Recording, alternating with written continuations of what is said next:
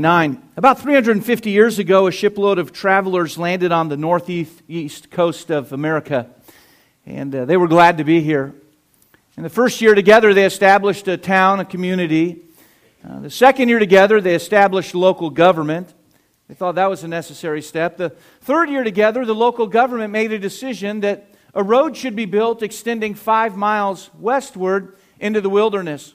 The fourth year in America, they impeached their local government for what they thought was a frivolous waste of taxpayers' money. Imagine they had enough vision to cross an ocean and not enough vision in the New World to see even 5 miles beyond where they were. I want you to know today that when we cease to have a vision for our lives, we stop moving forward.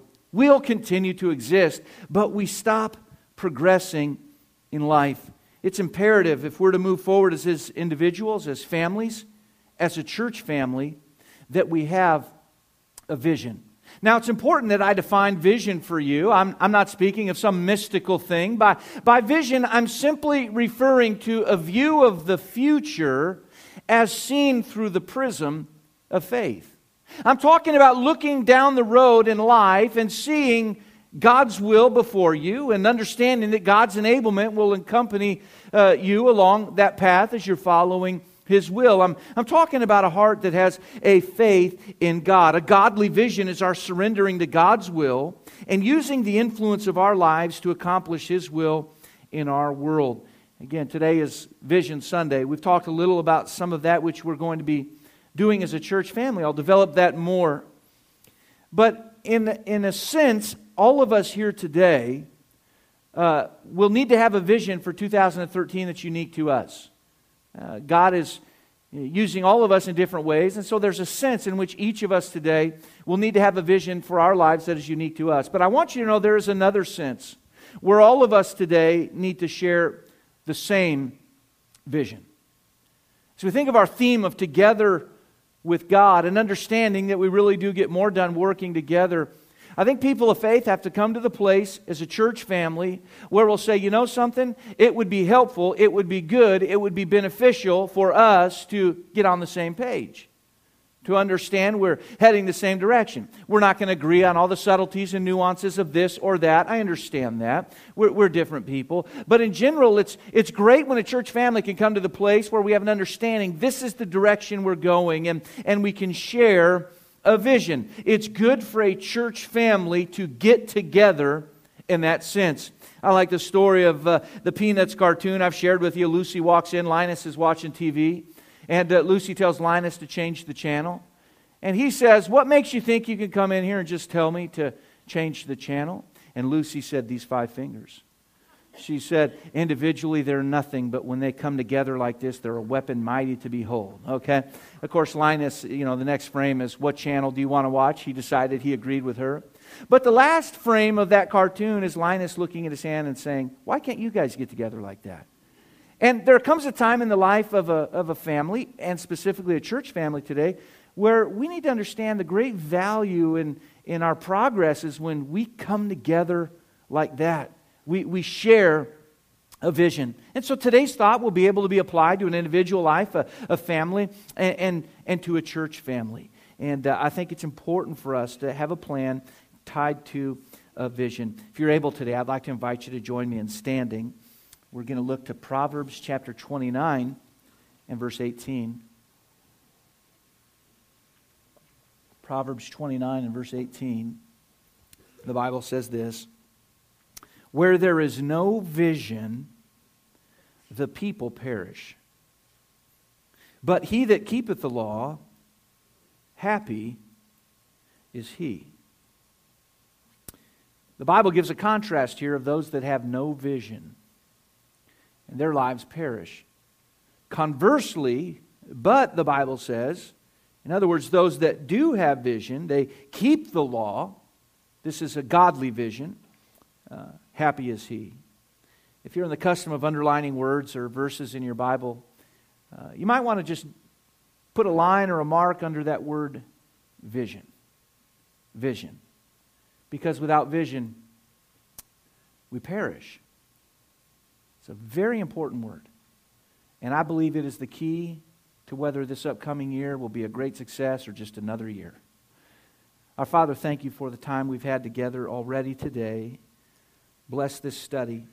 Help us, we ask, in Jesus' name. Amen. Thank you. You may be seated. As Solomon penned the words that would come together to make up the book we call the Book of Proverbs, he was intending, as a father who happened to be a king, to write truths, proverbial sayings, maxims that his children could read and learn how not just to do life, but how to do it well.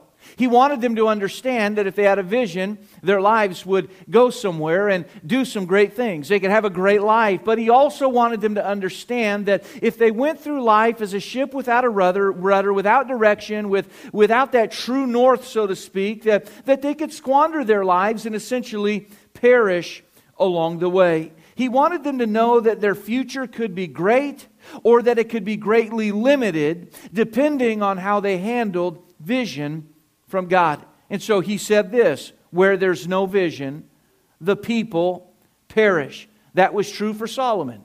That was true when he said it to his children. And it's true when we read those words in God's Word today. Where there's no vision, the people perish. One time early in the life of the prophet Samuel, the Bible records an occasion. And in 1 Samuel 3 and verse 1, the Bible says, "And the child Samuel ministered unto the Lord before Eli. And the word of the Lord," listen to the phrase here, "the word of the Lord was precious in those days, and there was no open vision." When the Bible tells us that the word of the Lord was precious, it means it was valuable, yes, but the inference there is really that it was in scarce supply. It wasn't plenteous in this day like perhaps it is in our day. And when God's word is scarce, we'll find that there will be no open vision. A vision comes from the words of God, and they had a shortage of God's word. When we neglect God's word in our lives, we live lives that perish. We'll inevitably live for the wrong things. I think most of us today have a desire to live for something that's bigger than we are, to be a part of something that's more significant than we are as an individual. In fact, I believe most of us today, when we take our mortality into mind, we'd like to live for something that we think would be around when we're gone. And when we have a vision from God, we find that. And I really believe when we come together into this place, we call it our church in an appropriately possessive sense. But we all know this is God's church. And I think there's something about people of faith that when we're walking with God, we like the thought of being a part of an institution that was started by Jesus Christ and commissioned with the purpose of taking the gospel message out to everybody in the world. It's a great privilege to be a part of the church. We want to live for something great. None of us want to live for that which will perish, that which will be gone tomorrow. And so we need to take some time to understand what a vision is all about. If you want to take your outline there prepared and in your bulletins, you may. If you need a pen, you got a real nice one, a new one in your blue bag today. Okay, you can use that one if you'd like. Some thoughts today about vision that I believe can be helpful to us. First of all, we need to take note that vision speaks of perception. What is vision? Well, really the word implies the ability to look down the road and perceive what we see. Webster defines the word vision this way. It's a great definition. He says vision is the faculty of sight, unusual foresight, a mental image produced by the imagination, the experience of the supernatural as if with the eyes. I love it. Let me ask you one of those questions you don't answer out loud, you just think about. What do you see when you look into 2013? What is it that you see when you look down the road of your life? You see, God's will for us is that we would progress, that we would move ahead. And the Bible gives us the capacity to perceive not only where we need to go, but where we are, which is so important. Many people have occasions in their life where they'll see real relational difficulty or economic collapse. And many times the statement in the wake of that type of trauma is this: I had no idea our marriage was in such bad shape. I had no idea our finances personally were so fragile. In other words, what they're saying is this: I had no idea where I was. I didn't know. And friends, we can't go to where it is we need to be until we understand where we are. Vision, in addition to sharing with you where it is you need to go down the road, will give you a pretty good bearing of where you are. It'll give you the tools you need to assess what's happening in your life so you'll know what it is that needs to be worked on. Vision speaks of perception.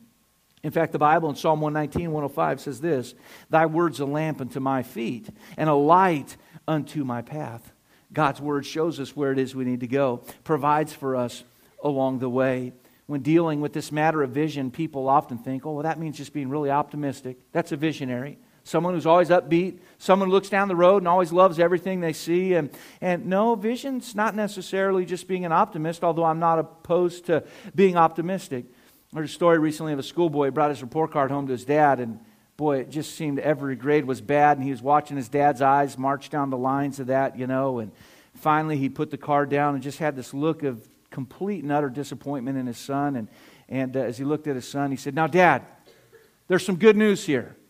It's obvious I have not been cheating." Okay, so that little boy was an optimist, and if you could put an optimistic spin on things, I think that's probably a good thing to do. Vision is more than optimism. Vision is more than, hey, look on the bright side. Vision is, look on God's side. Vision is look down the road, taking into account that there is a God who knows who you are, who knows where you need to go, who wants to help you along the way. I think of two men in Scripture that are examples, tremendous examples of visionaries. Their names were Joshua and Caleb. They lived in a day where God's will for their lives and the life of their nation was to go across a big river, the River Jordan, and to possess the land we call today Israel. And everybody thought it was a bad idea. And they looked in the future and they saw something different. The Bible gives us the accounting of their story in Numbers 14. The Bible says that Joshua and Caleb, they were of them that searched the land. In other words, they were the advance party that went in to spy things out. And the Bible says they rent their clothes, and they spake unto all the company of the children of Israel, saying, "The land which we passed through to search it, it's an exceeding good land. If the Lord delight in us, then He will bring us into this land and give it us, a land which floweth with milk and honey. Only rebel not ye against the Lord, neither fear ye the people of the land, for they are bread for us. Their defense is departed from them. The Lord's with us. Fear them not." I love it. 12 men went in as the advance team to spy out the land. 10 of them came back and they said, "Nah, man, it's terrible over there. It's big giants, a lot of problems. It's going to be a big fight, a lot of work. I think we ought to just stay far away, far away."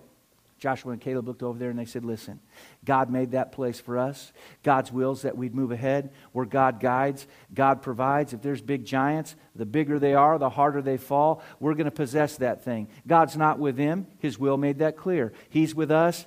Let's go for it." What an attitude. What an attitude to take with you into a new year of life. I don't know all that God has in store, but a heart that says, I want to pursue that which God has for me. Vision sometimes has to very honestly say, I'm not fond of the garden in which I've been planted. We've all heard bloom where you're planted. Sometimes we have to say, I'm not fond of the garden in which I've been planted, but I acknowledge that if I will bloom where I've been planted, I'll brighten the corner where I am. The whole garden will be better, not in a prideful sense, but listen, the whole garden will be better because I'm here. Do you know why most people don't change the world? Because they don't change themselves. The world has more of an impact on them than they on the world. And we have to understand that as we think of vision, we have to have this perception, the ability to look ahead and see the Lord. Vision allows us to see the need, and through faith we can take the lead. The second element I want us to consider today is this. Vision speaks of perspective. Perspective. Have you ever known some people to look in the future and all they tend to see is things are getting worse and everything's bad and it used to be so good and today it's so bad and tomorrow it's going to be worse than even today. And then other people look in the future and they see opportunities and they're excited about things that are happening. And you may wonder, what is the difference in people like that? Well, really the difference is perspective. It's attitude. The verse before us today says that a visionless life will perish. But the flip side of that is a life that has vision. It's happy and it is blessed. And the difference is found by looking first to God and then to the future. That's the key. Look first to God and then to the future. And that's the key we need to have in mind. I've talked before of the birds, the hummingbird and the vulture. Both fly over the deserts of California, and they each find different things, don't they? The vulture, we know, finds dead, rotting, gross flesh. And the hummingbird finds flowers. They both find exactly what they're looking for. And by the way, that's what you and I find. That's what we'd find. Here's the thought. That vulture, he's feasting on what was, what used to be, what used to have life, what used to have vitality. And the hummingbird's feasting on what is beautiful, and what is growing, and what is developing. You know, many times in life, our attitude gets off and we begin to live more in the past and we try to drag the hurts and the hang-ups with us along into the future. I believe Satan's greatest attack on vision is to attack our perspective. You see, if you look ahead in your life and you see, you know, we're destined to fail in this way and that way and the other way, and that's your mindset, you've just made yourself a prophet and you've just given a self-fulfilling prophecy. If you really believe that you're going to see nothing but failure in the future, guess what? You're exactly right. And I'm not talking about mind games. I'm not talking about pop psychology. I'm just saying most people seem to be disposed to view things through a negative lens. Can I tell you today? Please. Don't look at your marriage and say, well, we're different than everybody else. It can't be worked on. It can't be improved. It is what it is. With that mindset, it is. And you're stuck where you are. But with a heart that will look to your marriage after first looking to God, will understand that you can always grow and there's nothing you can't overcome, and you can see things be all that they need to be. Some of you are grieving because you think, boy, I'm losing my kids and I don't know what to do about it, and it looks like it just is what it is. And I would say, no, it's not. Move forward. Listen, you're not a victim of some system that's built against you, rigged against you economically. I hear so many people poor mouthing today. The poor people say, oh, it's only the rich people. They take all the money, you know. And then I'm hearing rich people today say, it's the poor people. They're taking, you know, about 60% of our income for redistribution, socialistic things. And everybody's unhappy. Listen. If I were president, I may do a few things differently, maybe worse for all I know. Yeah, I've never done that before. Not sure. I might be a really bad one. And you might as well, you know. But last time I checked, we live in a land that's still filled with opportunity. You're not a victim here. Charge into the new year saying, if God's got a future for me, there's got to be something good there for me to have. Edmund Burke, who is considered the philosophical founder of what we call today conservatism, a brilliant man. He was speaking one day in England, in a church in England, a conservative political figure in a church speaking in England. He made this statement while speaking in a church in England. He said, the only thing necessary for the triumph of evil is that evil men should do nothing. I've thought a lot of Edmund Burke, and I've thought a lot of that statement. What I hadn't thought much on until recently is, why would a good man do nothing? I really believe good people have the capacity to look down the road and see all the evil that's going on and say, well, what's the point? What difference would I make? Yeah, like I'm going to change anything. And we just get so defeatist in our approach, we just want to throw our hands up.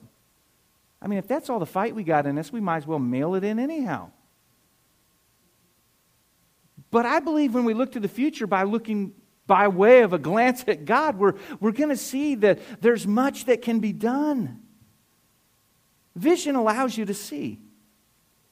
So you can monitor things. As you get a vision for your marriage, you'll monitor your marriage.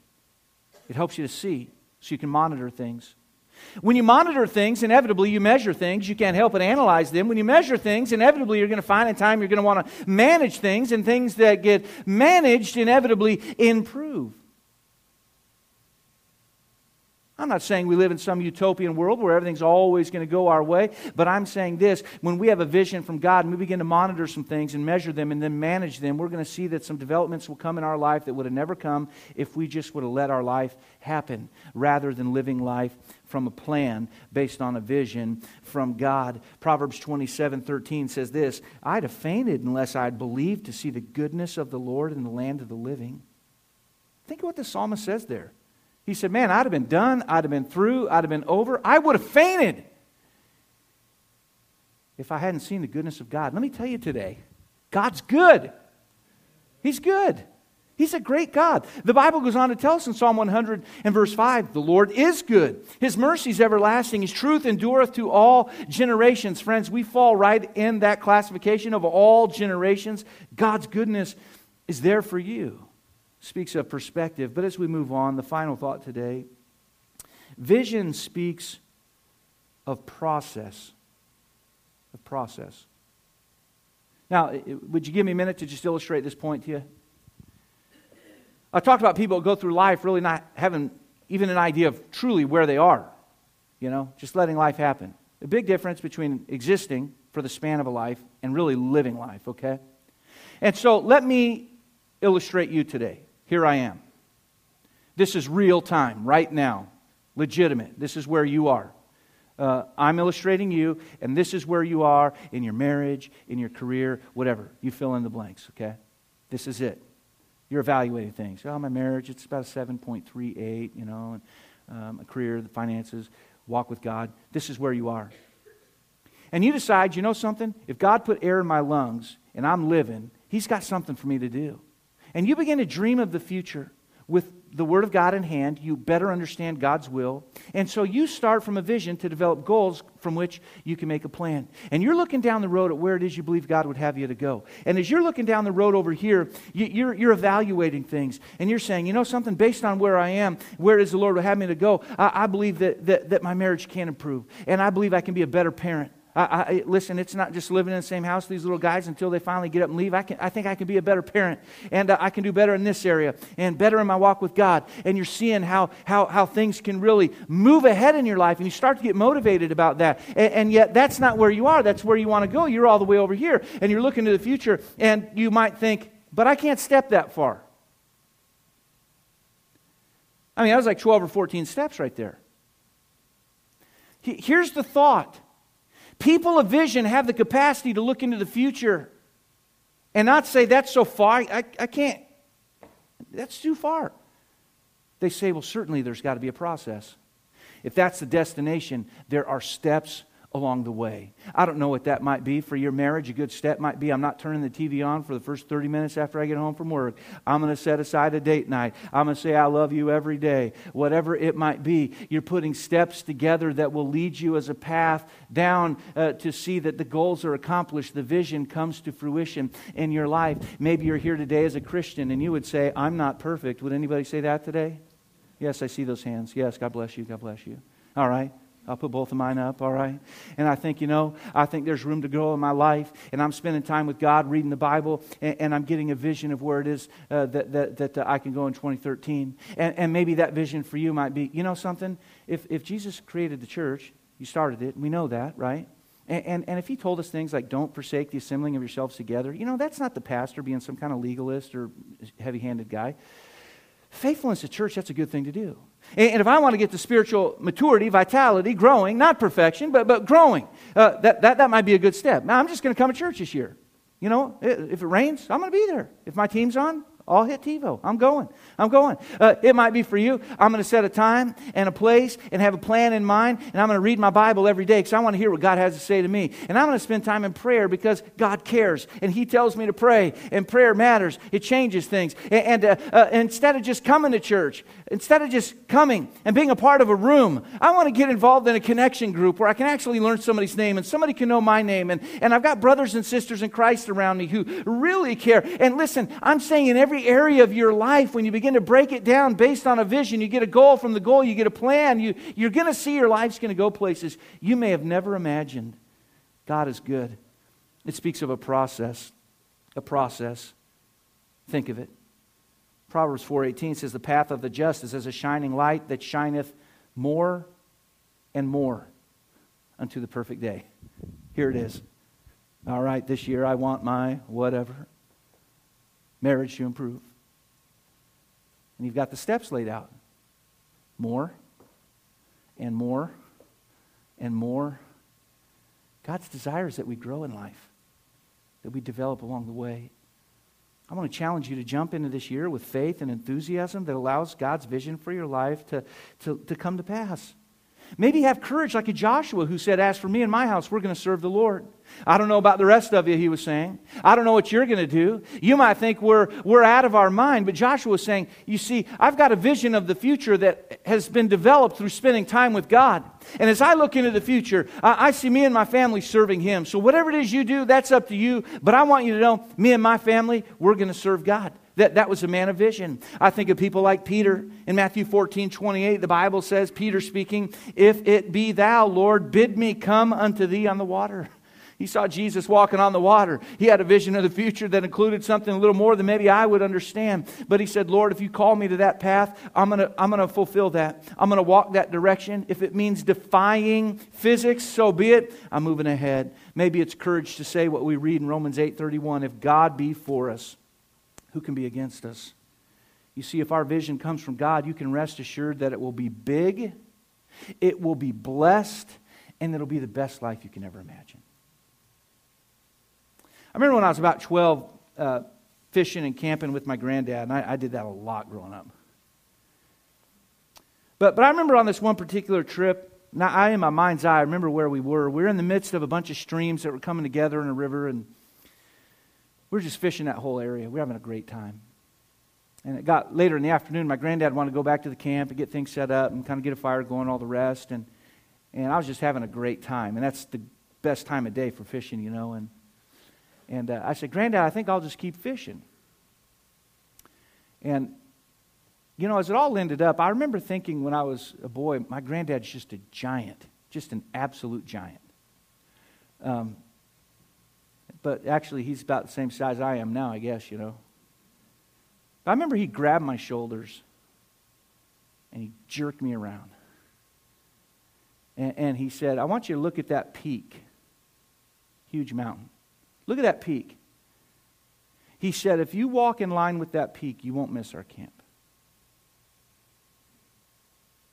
Just follow that peak. And in between here and there.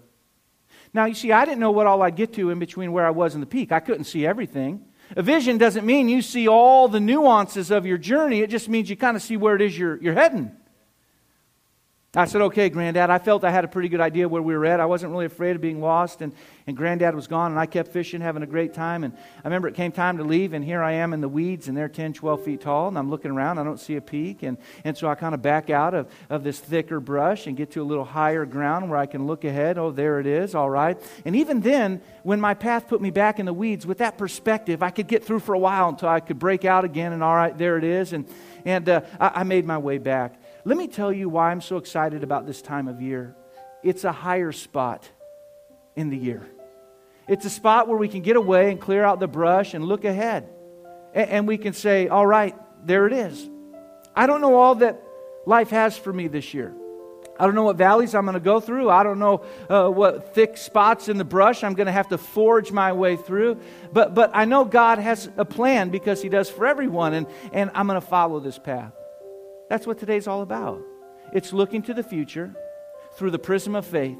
It's understanding that if you're here today and you don't know Jesus as your personal Savior, He loves you. And that's a decision you can make that will change your eternity, not just your year. Maybe you're here today as a child of God. This is our time to hit the reset button and say, God, thank you for where I am. Thank you for that. But Lord, I don't want to stay where I'm at. I don't want to perish. I don't want the tenure of my days to have no value. Lord, I want a vision from you that'll help me make the most of tomorrow and next week and next month and the next 12 months. That's what this is all about. What's that going to look like for me? It may look a little different than what it'll look like for you. Collectively, we can, in a similar sense, share a vision of serving together with God. I can't overstate the value of this moment in your life. You're going to go for it this year, or you're just going to live it, exist, passing the time. Go big. You've got a great God. Let's all stand together. Heads are bowed and eyes